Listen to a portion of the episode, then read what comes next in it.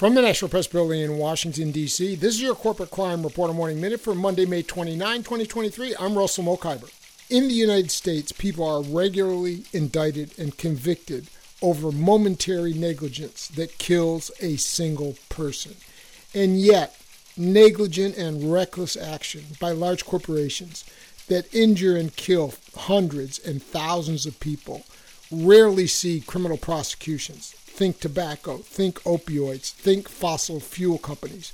Given the extreme lethality of the conduct and the awareness of the catastrophic risk on the part of fossil fuel companies, should they be charged with homicide? Could they be convicted? These are questions asked by David Arkush and Donald Brayman in an article titled Climate Homicide, Prosecuting Big Oil for Climate Deaths. For the Corporate Crime Reporter, I'm Russell Mokhiber.